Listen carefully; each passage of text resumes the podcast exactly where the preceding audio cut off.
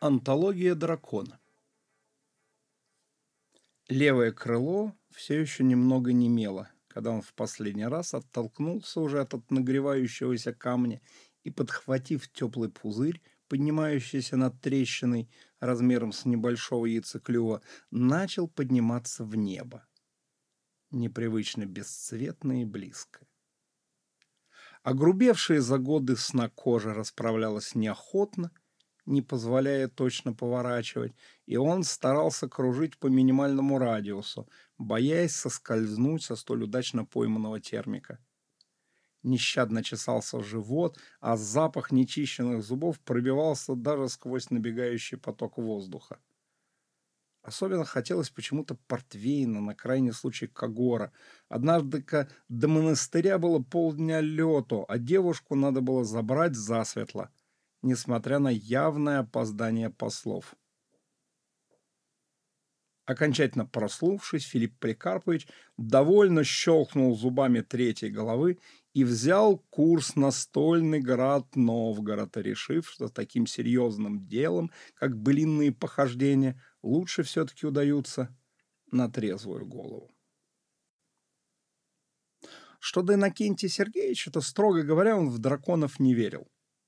Даже в ипостаси Змеев Горынычев, что было уже куда фольклорнее.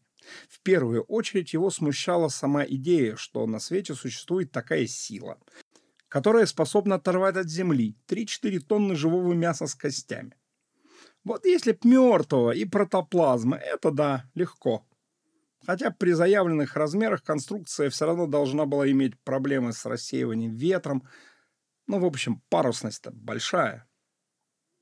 Сам Иннокентий позволял себе вырасти не больше, чем до двухметрового роста, и то испытывал при этом проблемы от вечных сквозняков, гулявших по развалинам.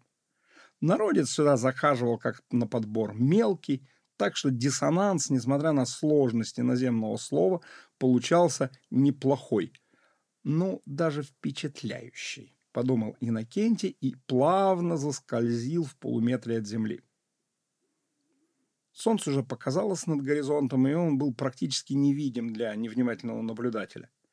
Быстро обойдя основные укромные места, Иннокентий гордо посмотрел на специфически пахнущие следы, неровно уходящие к северу. Медвежья болезнь у незваных визитеров удавалась ему все легче. Запахи он не расщущал, а брезгливость мало свойственна существам, испачкаться которым невозможно по определению.